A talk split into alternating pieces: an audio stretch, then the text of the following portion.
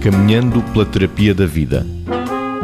Escreveu Miyakoto: O homem é como a casa, deve ser visto por dentro. Margarida.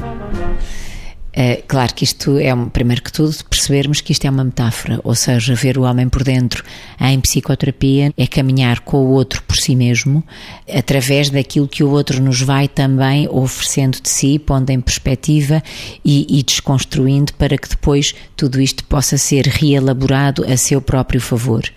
A metáfora é muito interessante porque é assim, com frequência, nós, e agora vou pegar nas casas e não nas pessoas, uh, vemos casas uh, muito bonitas por fora e que são vazias por dentro por duas ordens de razões, ou porque não há móveis, ou porque não há afetos, nem vivências, nem relações,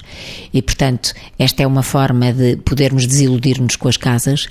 E as pessoas também. Evidentemente que há patologias nas quais as pessoas não conseguem disfarçar o seu fora, ou seja, no limite, o seu exterior, a sua imagem, no limite de um quadro depressivo gravíssimo, a pessoa pode, e noutros, e noutros, eh, até do foro psicótico, a pessoa pode desalinhar-se de tal forma da relação consigo própria e da sua imagem que já nem sequer cuida de si, mas também frequentemente cuida de si no seu aspecto exterior, mas também frequentemente existem aquelas pessoas que por fora estão uh, fantásticas e quando efetivamente pedem ajuda e se dispõem a deixar-se olhar por dentro, se percebe que são pessoas que precisam de muita ajuda porque podem também estar vazias de móveis, também metaforicamente, ou estar vazias de afetos e estar vazias de relações e também são as mesmas coisas das quais podem padecer, como a casa. O homem é como a casa, deve ser visto por dentro. Vitor. Eu gosto de facto muito da frase não é? e, do, e do poder metafórico que ela tem, porque, uh, e de alguma forma, a casa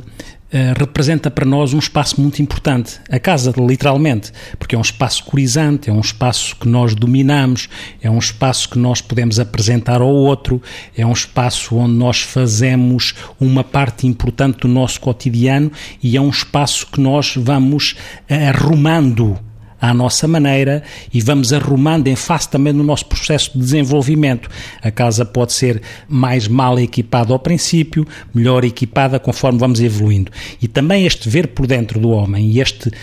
o não ter medo de se ver por dentro, no sentido de se entender e no sentido de partilhar com o outro aquilo que tem dentro,